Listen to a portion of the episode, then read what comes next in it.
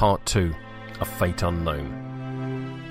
Light flooded into the empty chamber, coloured in faint hues of red and green from the faded staining in the glass dome above. Motes of dust fluttered through the air like tiny fireflies, tumbling ever downwards in lazy spirals.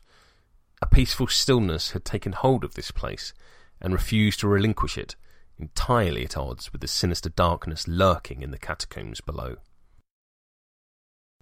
Grace stood in quiet contemplation of the scene, light reflecting from her pristine robes in a blinding glare. Her lip curled. She cared little for this place. A long abandoned chapel built atop an ancient temple ruined some centuries past, the neglect of this sacred ground was an offence against Solthecius himself. The Inquisitor's dilapidated surroundings offered little to placate her condemnation. The elements had not been kind to a building standing unattended for so many years, her eye picking out places where walls had crumbled and fallen in, and dark metalwork was spotted with orange. Tall windows, once proud and vibrant, had grown dull in their frames. The panes from several others shattered all over the floor in pointed shards of multicoloured glass. The remote shrine would be impure for evermore, sins of the past having rendered it far beyond the limits of mortal sanctification. The Order had allowed the lonely site to be quietly forgotten over the years as the trail of attendant worshippers had slowly reduced to a trickle, content that the pious should never know of its existence. It was probable that the dusty flagstones had known neither foot nor knee for decades until the arrival of the Inquisition, the carpets once covering them having rotted away long since. But Grace was not here to kneel in supplication.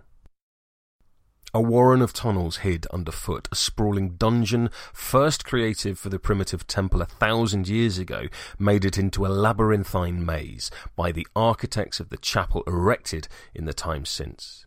They had not been alone in their attentions. Nature, too, had touched the confusing hive of forgotten cells and fetid cellars, just as it had the land above. Shuddering tremors and flooding causing irreversible destruction in the depths fraught with collapsed ceilings and impassable corridors, even the most recent map was hopelessly obsolete. It was the perfect prison for as vile a fraternity as the Union. Despite the length of leash allowed him by the new Bacchus, Rage had quickly proven too wild a dog to be left to his own devices, his rebellious instincts too fractious to be of use. Grand plans for the treacherous cadre spoiled, Pius VI had not sat idle in retaliation. His inquisitor's mission of stewardship soon became one of hunter and prey. Grace and benediction ordered to entomb each of the members of the Union underground, far from the eyes of man. Their first quarry had been Rage himself, the vicious thug now imprisoned in a cell as bleak as his blackened heart. His capture, in particular, had been a dark enough deed to cost the lives of three initiates, each bloodied by his wicked cleaver until their bodies moved no more. Pursuit of the other wolves in his ruthless pack had been less barbaric, yet none had come easily. The saint would have lied if she did not admit to a sense of satisfaction in persecuting such reprehensible scum. She had readily paid penance each night, quickly reaching forgiveness for her behaviour in service of the august Lord. Her conscience remained as pure as her unbroken innocence. Footsteps cut through the silence, and from the corner of her vision, Benediction's immense frame appeared. Unlike Grace, he wore his armour and faceplate, his robes dirtied from travelling through the depths below. Behind him he dragged a long chain metal links clinking together as they writhed, the final malefactor struggling in vain against the hard iron. The witch had arrived. The woman had been a dishevelled mess even before she had been dragged from her den, clothes a tattered collection of unwashed rags and hair matted into thick dreadlocks. She reeked as only an individual with an aversion to bathing could, a musky stench of dried sweat and mould. Grace's eyes narrowed, a sadistic smile creeping across her features. Hemlocke deserved cleansing in more ways than one. Amongst all of her miserable brethren, the witch offended the order most by defying the very word of Solthecius with her sacrilegious profanity. She belonged in the Dark Ages past, a slave to the pagan beliefs of man when he had paid fealty to the elements and the stars above. Sensing the contemptuous stare, the witch turned her head towards Grace, only to wilt and avert her tortured eyes as she shrank away again. The brief glimpse revealed pupils dilated to monstrous proportions, all trace of colour replaced by heavy black orbs. Doubtless Hemlocke had been sampling her own stock.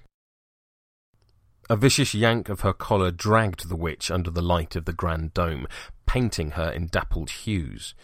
She reacted by clawing at the chain and shrieking at her tormentor. No blind man should see as you, giant! You are unnatural, an abomination! The sudden outburst was the first collection of legible words the woman had offered since her capture the rest only gnashing of teeth and forlorn wailing. Hemlocke's spite earned her a backhanded slap across the mouth, the impact whipping her delicate neck backwards. When her head swung back again, she glared, murderously, bloated eyes unblinking. A thin trail of red trickled over her chin, and the witch defiantly spat a mouthful of bloody phlegm onto the floor, crimson covering a cross carved into the stone. She grinned, teeth stained pink. The old ones care little for your pretend lord or the misguided fools who follow him. You are as powerless as the lies your kind peddle, and these worthless icons crumbling under my heel. Benediction punished her blasphemy again, a huge hand seizing Hemlocke by the throat and roughly hauling her into the air. His head swung around to Grace as the witch's hands scrabbled at his grip, blank mask somehow conveying his silent question. Grace took a moment to savour the undiluted panic over Hemlocke's features. Her face was turning a painful shade of purple, her legs frantically kicking on tiptoes. The witch was clearly running out of breath, her sullen tongue silenced but for a strangled gasp. The saint shook her head. Benediction gave one last cruel squeeze before hurling the Union scum away, her body tumbling through the air until she landed amongst the rotten remnants of a row of pews. The witch struck the wood with a sickening thud, an agonized scream torn from her lungs on impact. Her voice trailed into a rasp as she slipped to the floor like a child's discarded rag doll. Hemlocke lay still amongst the splintered wood, only movement a tremble as she sobbed pathetically.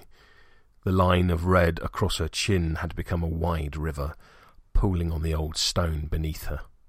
I will not pretend you do not deserve death for your sins. Witch, you are barely a trial in our holy mission, a trivial distraction at most. Perhaps death would provide the best form of censure for one such as you rather than imprisonment. Hemlocke didn't react to the words, her eyes still closed. Grace glanced at her companion. His mask hid any hint of expression, but Grace knew his judgment would match hers regardless. The heathen woman's fate was sealed in a moment of unspoken communion. Illuminate her. With the slightest nod, the Virgin Sister signalled her guardian into action once more, an armoured boot stepped forward from under his robes, catching the light in spite of a thin layer of grime.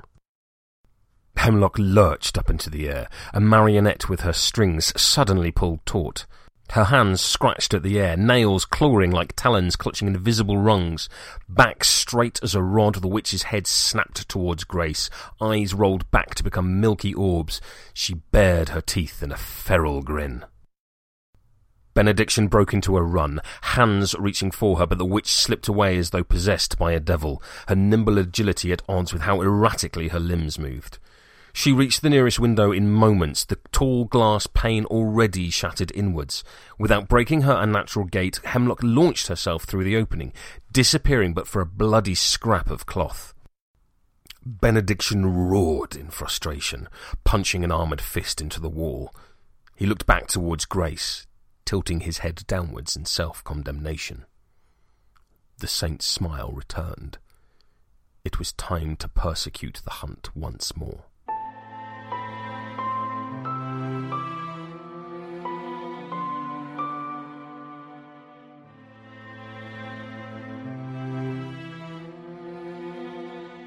Hemlocke's eyelids slowly parted, her vision blurry and indistinct. Whatever spirits had aided her escape had scattered, leaving her entirely mortal once more, a broken shell stretched over weak and bruised flesh. As her senses returned, she became slowly aware she lay at the bottom of a shallow ditch, muddy water soaking through her clothes, icy cold against her clammy skin. It seemed some time had elapsed since her flight, the avatar of the father fallen from the blank skies to usher in the dominion of the goddess. The landscape was coloured a pale hue, the faint and ethereal light birthing a deep shadow in the recess where she now languished. Her ears detected nary a hint of pursuit, but Hemlocke knew the accursed holy men would still be searching for her. She was the last of the Union to have evaded them, and their kind did not rest easily. They would hunt for her until her last breath, the chase as relentless as their passion for their falsehood god. She groaned, knowing she was poor game presently.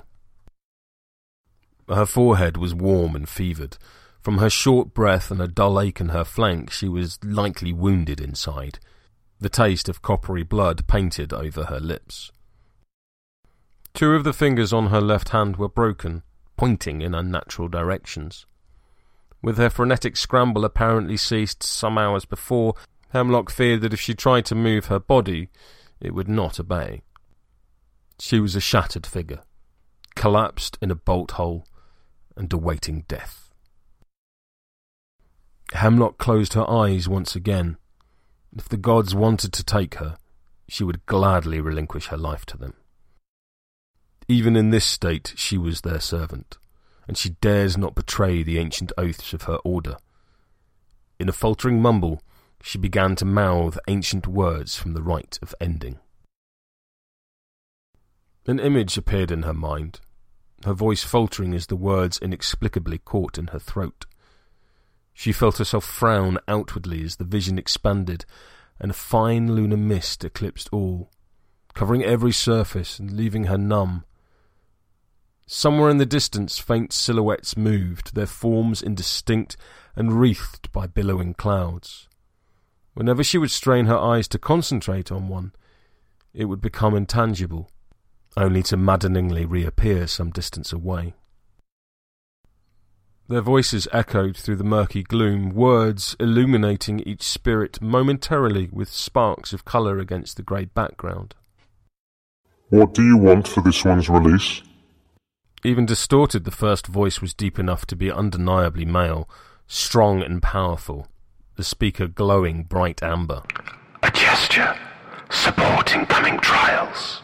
The second voice was a sinister hiss, the slither of a serpent baring its fangs. Very well.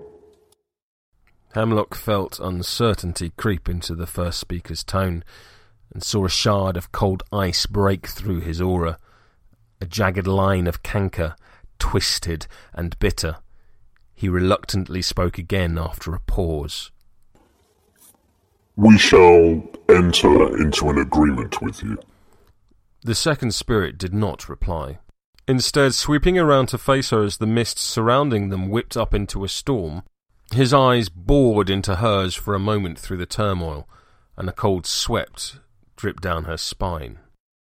The vortex span faster, accompanied by the shrieking of a thousand crows, swirling forward to envelop her within a cloak of charcoal feathers. His face coalesced inches before her own. The spirit became a horrific visage of a cloaked devil, a skull with sharpened teeth leering from the folds of blackened sackcloth. You are not supposed to be here, witch. Why have you transgressed into this past? His dark words were the chill of the grave morbid and flat, bereft of any trace of warmth. Hemlock found herself unable to answer, terror seizing her breath and suffocating her. Her knees buckled as her essence ebbed away, drawn on strings leading to his skeletal fingers.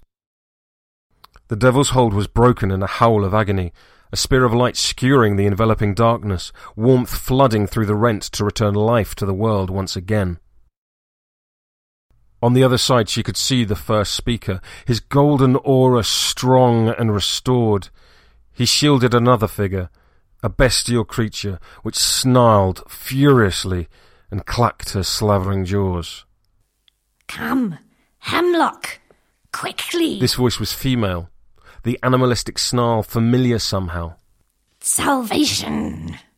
Hemlocke's reply was drowned out by the murder of crows, a jagged cacophony which lashed at the golden figure and reopened the rent in his soul, allowing the ice to pour in.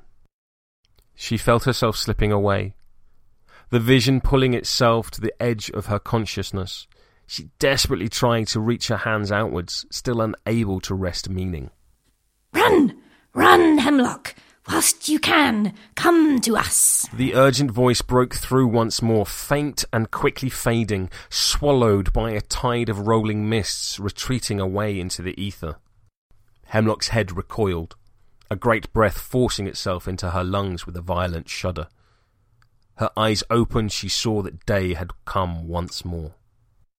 Somewhere nearby she could hear footfall in the undergrowth, dried leaves cracking under booted heel. It was time to flee her hiding place. The gods had seen fit to send her portents once more, and where they beckoned she would follow without question. She scrambled to her feet, forcing herself to ignore a sharp spike of pain in her chest. Her role in the machinations of the old ones was far from over, her future undecided, a path untravelled, and her side yet to be chosen. A Fate Unknown was written by Sherwin Matthews and is the sole property of Steamforge Games Limited and is reproduced here with their kind permission. The music was Ophelia's Dream by bensound.com.